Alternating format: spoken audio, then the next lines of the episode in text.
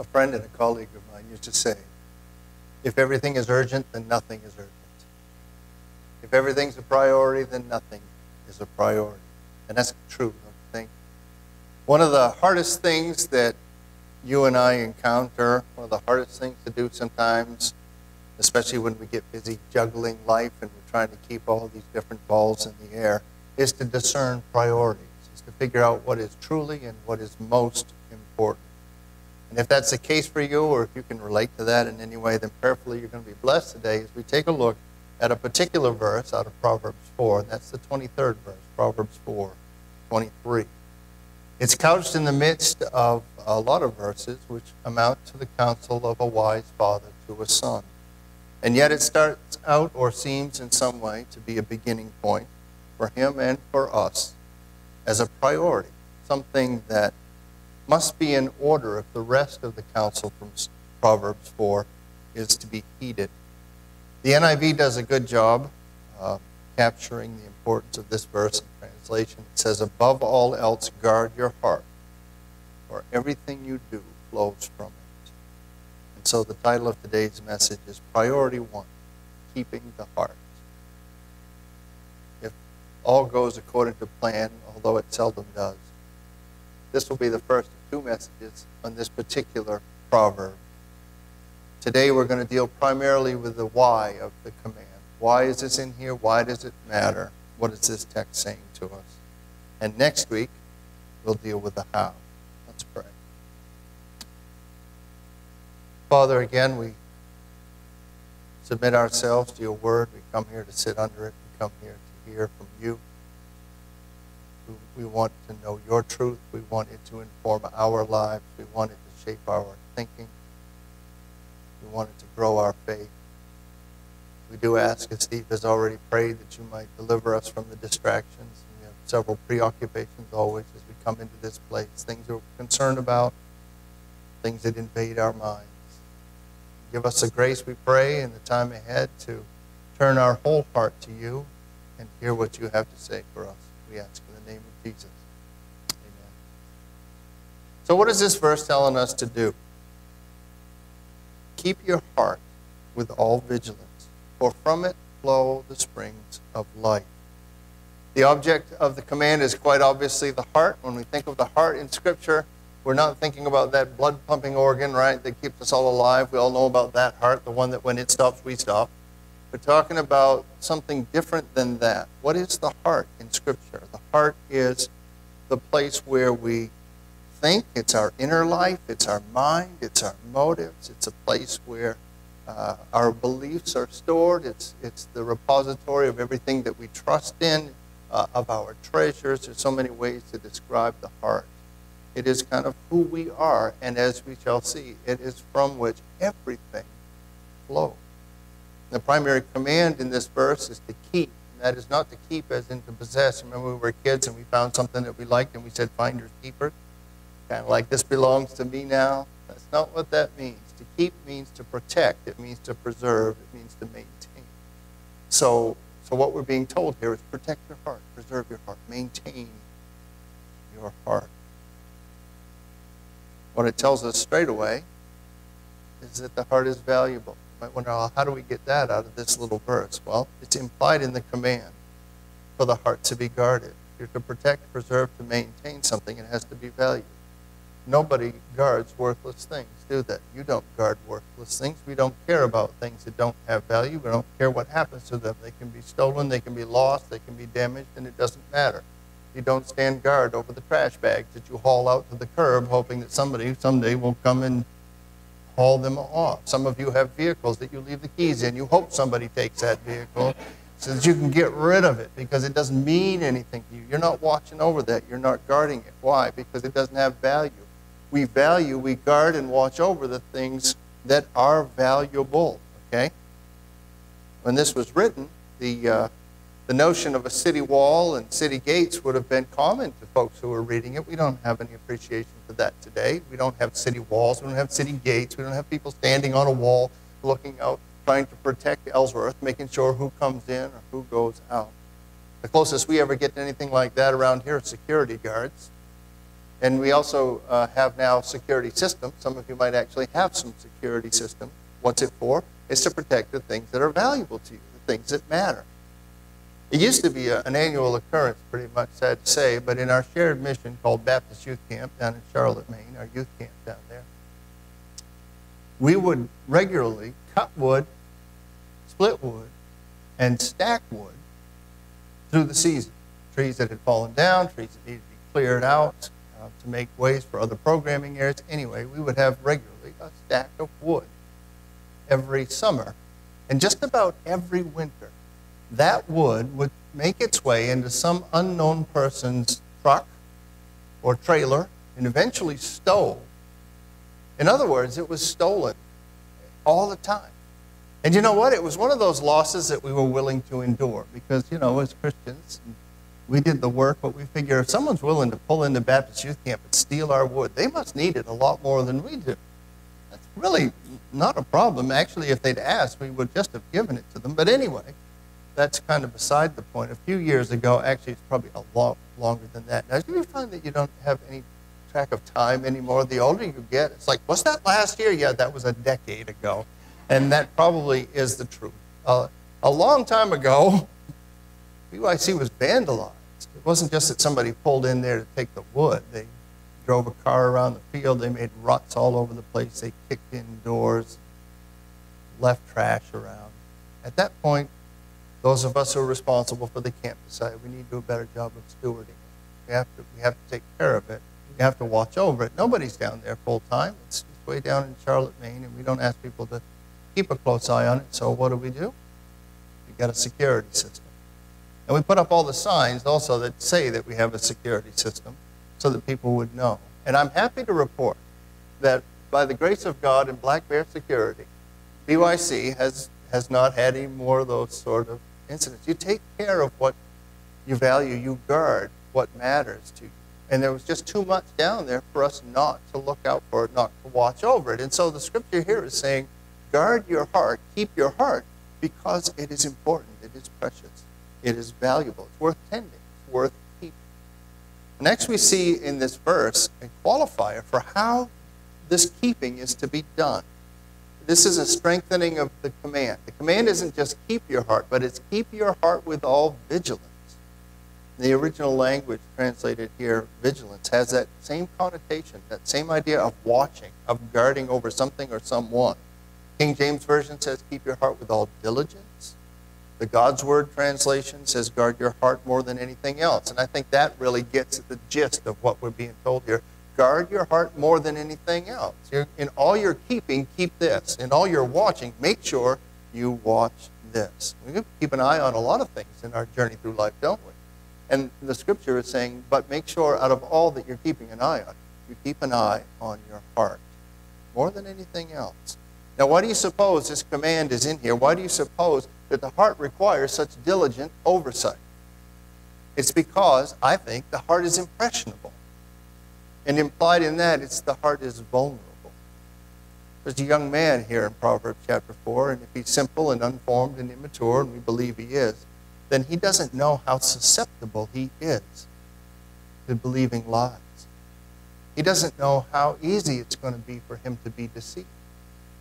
He doesn't know how prone he is to entering into misguided allegiances how exposed he is to the destructive power of placing his trust in people who don't deserve it. Placing his trust in things that, that, that won't bear up, that don't deserve it. Last week we saw how the fool uh, is already overconfident. He's reckless. He's careless. He's not able to spot danger. But the wise, the wise person can do that, and that's what's happening here. This dad, this writer, is trying to shape the simple help him to be wise, and help him to avoid foolishness. That's what this is, right? Remember, Proverbs, most of Proverbs, a lot of Proverbs, is a letter from a dad to a son.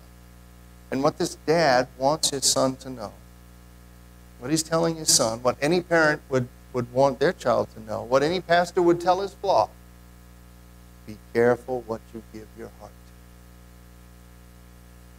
Very practical advice. Be careful what you give your heart Few things are going to be worthy of your heart. And God should always have first place in it. And yet there's going to be so much competition out there for your affection, for your attention. So, so this tells us be on the lookout for that. Be careful of that. Be advised.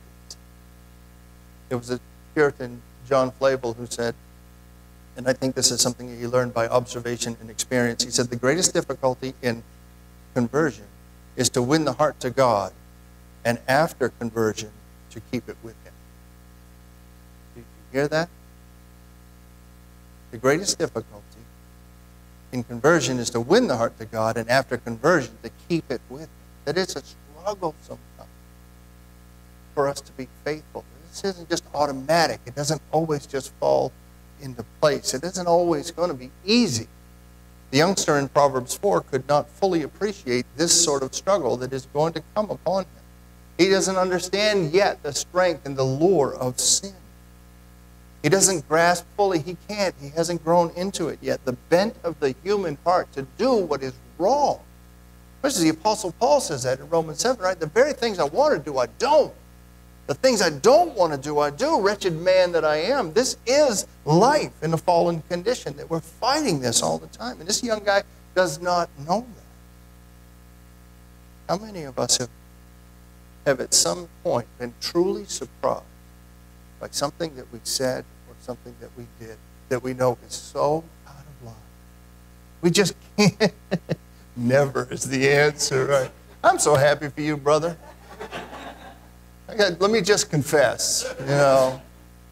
And I mean truly surprised that we, that we, you know, God fearing good people would be capable of such words or such deeds. This young man wouldn't understand that strength of sin, nor would he have an appreciation for his spiritual enemy. Who is this devil? He doesn't know. Who is this adversary that Peter would later describe as a devil? prowling around, seeking to devour whom he may. The hymn writer got it right, I think, in the song made most famous by the late Billy Graham, Crusades. We listened to it to begin our worship this morning, just as I am, that we all have fightings and fears within, without. That, what that means is we meet temptation coming and going. That's what we do. That's the human life. You meet temptation coming and going. You're not going to be separated from it. You're not going to be able to avoid it all the time. And you've got to guard your heart because your heart is a target of that temptation. And if you leave your heart unprotected, or if you carelessly regard that heart, you just leave it out there, it's vulnerable. You know this, don't you? You know this. Your heart is easily wounded. And your heart can be frequently broken. And it's just more deceived than you want to admit. And, and then, be careful of this, really. Then it's prone to hardening. So the heart must be kept with all vigilance because it is valuable and because it is vulnerable. And as I was putting this message together, I thought, my goodness, valuable, vulnerable? That's like two, two, two that begin with the same letter. There's a literary device called alliteration. I rarely use it, but I thought, hey, there's got to be another V word out there somewhere so that everybody will think I'm really smart and cool. I came up with three V letter. I found one. I mean, I didn't make it up. It's a real word, and it fits. The third point here the heart must be kept because it is valuable, it is vulnerable, but it is vital. That's what this text teaches. Yeah, ooh. Ooh would be appropriate at this point. Yeah. Ooh. Keep your heart with all vigilance, for from it flow the springs of life heart couldn't be more vital. The heart is the source of life. It is from the heart that our attitudes, words, and deeds flow. Now, I just ask you, have you ever said something or done something? Maybe you just blurted something out only to realize how inappropriate it was, or you just went ahead and, and a, a seemingly mild offense or a mild inconvenience, and you just lose your mind over it. You just go ballistic. And, and, and if you do that or when you've done that, what do you say? I don't know where that came from. Huh? Come on now. How many of you? I'm the only one again. Okay. That's what we say. That's what we say. I don't know where that came from. That came out of the blue. I do not know where that came from. I can tell you where it came from. I want to tell you where it came from, and I can tell you this with confidence because it's not me knowing you so well to know where that came from. It's God knowing us so well to tell us in His Word where it came from. It came from your heart. And Jesus taught about this when He was clarifying a point in the law, Mark chapter 7, verses 14 to 23. He said, There's nothing outside a person that by going into him can defile him, but the things that come out of a person are what defile him. Whatever goes into a person from outside cannot defile him, since it enters not his heart but his stomach and is expelled. What comes out of a person is what defiles him. For from within, out of the heart of man, come evil thoughts, sexual immorality, theft, murder, adultery coveting, wickedness, deceit, sensuality, envy, slander, pride, foolishness. All these evil things come from within and they defile the person. Jesus also said, and it's recorded in Luke 6, verses 43 to 45 For no good tree bears bad fruit, nor again does a bad tree bear good fruit. For each tree is known by its own fruit. For figs are not gathered from thorn bushes, nor are grapes picked from a bramble bush. The good person, out of the good treasure of his heart, produces good, and the evil person, out of his evil treasure, produces evil. For out of the abundance of the heart, the mouth speaks. Out of the abundance of the heart, the mouth speaks. A person's heart is the source of that person's thoughts, words, and deeds. Now, does that mean if you speak harshly or if you act badly at some point that you are not a Christian. We may hear that and go, oh my goodness, maybe I'm a bad tree. Because sometimes I produce bad fruit. Does this mean that Christ is not in your heart? It could. I suppose it could. But mostly, most likely it does not. I don't know if you have figured this out or not, uh, but Christians are not perfect. Some of you have figured it out, yes. We don't always say what we ought to say. We don't always do what we ought to do. Sin, fail. We're not perfect. But that sin doesn't mean that we're not saved.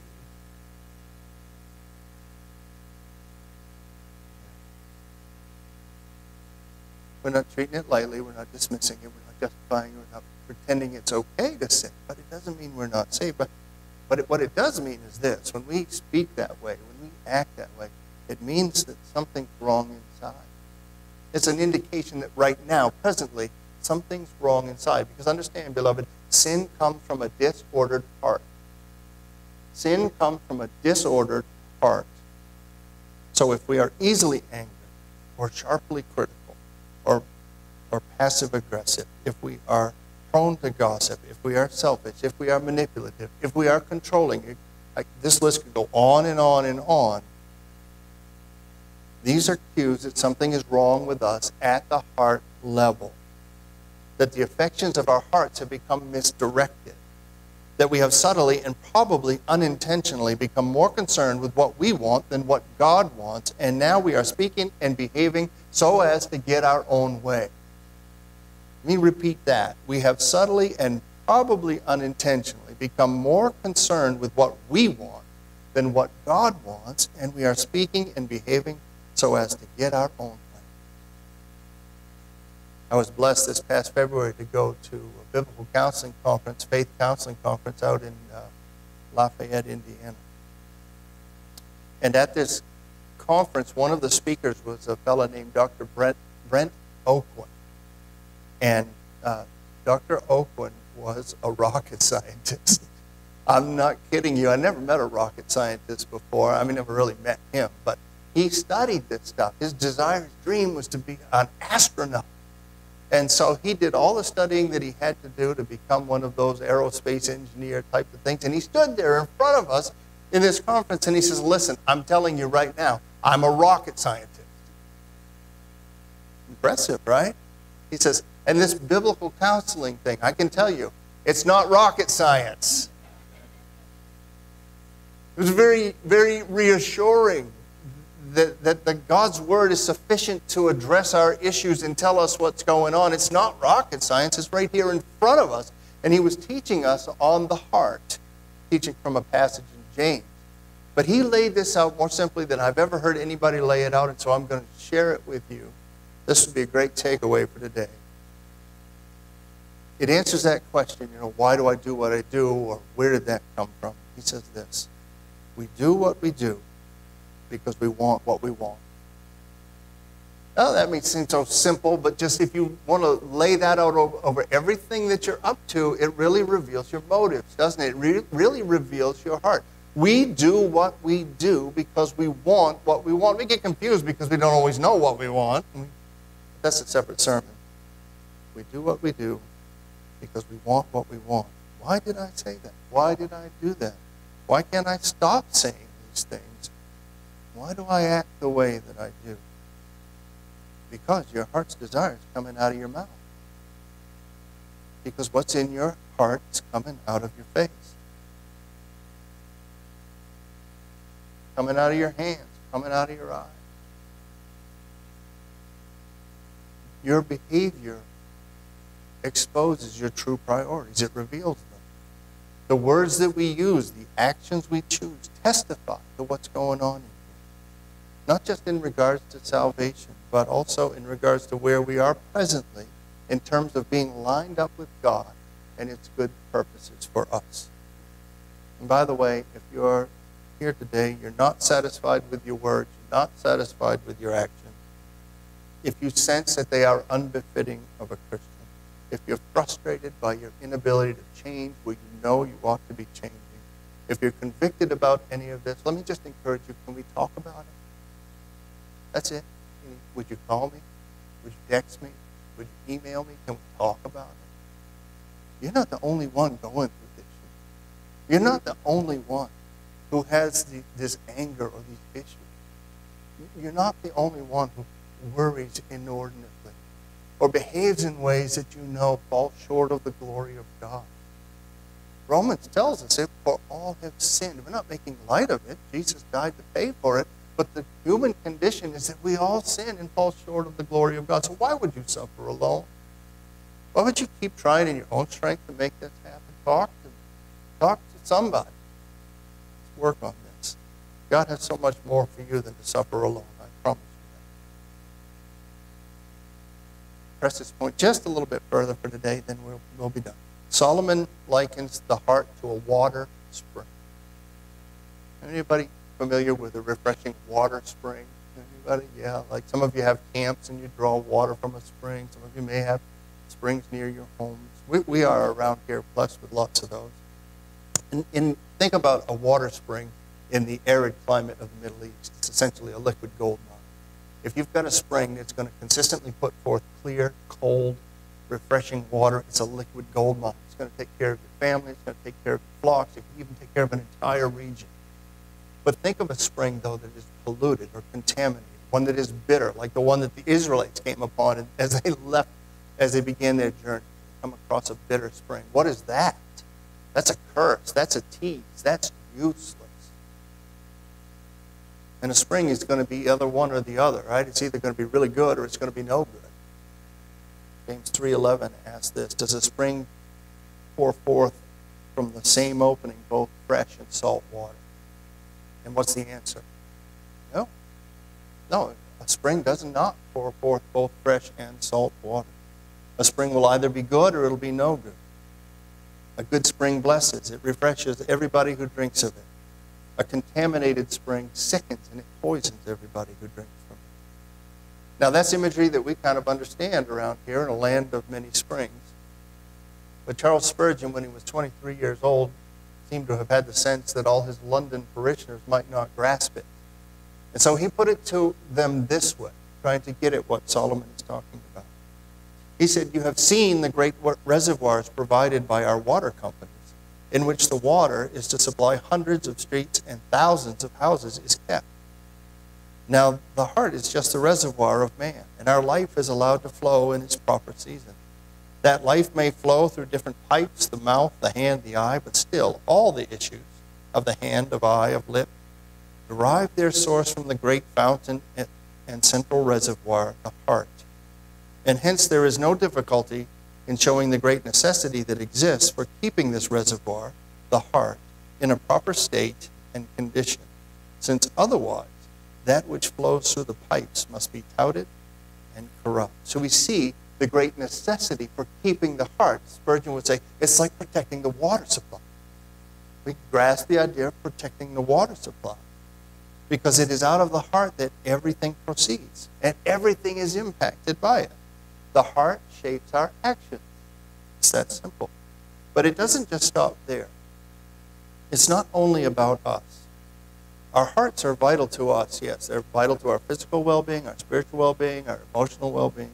But did you consider that our hearts, the condition of our hearts, are vital to the well being of others? Are vital to the people that we love the most, interact with the most, spend the most time with? Because, and this is a point that's already been made, right? What is unseen and what is unheard, hidden in our hearts, is eventually going to be seen and eventually going to be heard. It's going to come out in our words and it's going to come out in our conduct. Think about it like this, beloved. Our hearts are always gushing something. They really are. They're always gushing something, they're always pushing forth something.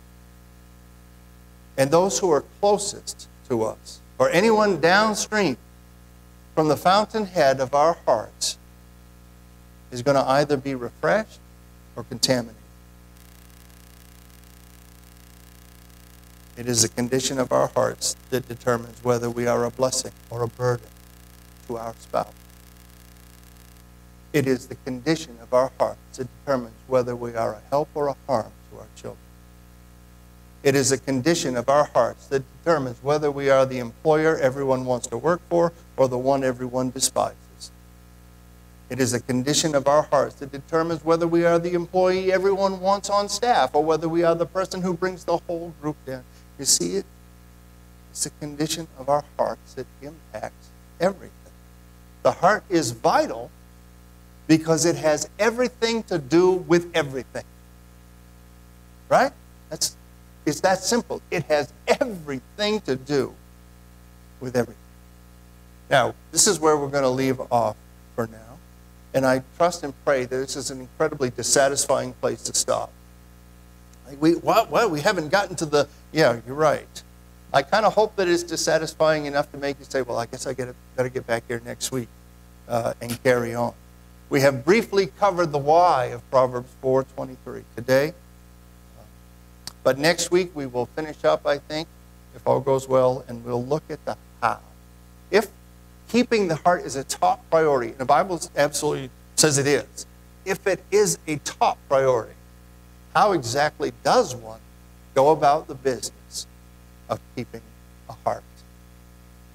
We're going to close our worship this morning with prayer. Often we do with a song, but this morning we're just going to pray kind of a prayer for us and then a prayer for a particular special group of people. Uh, pray with me.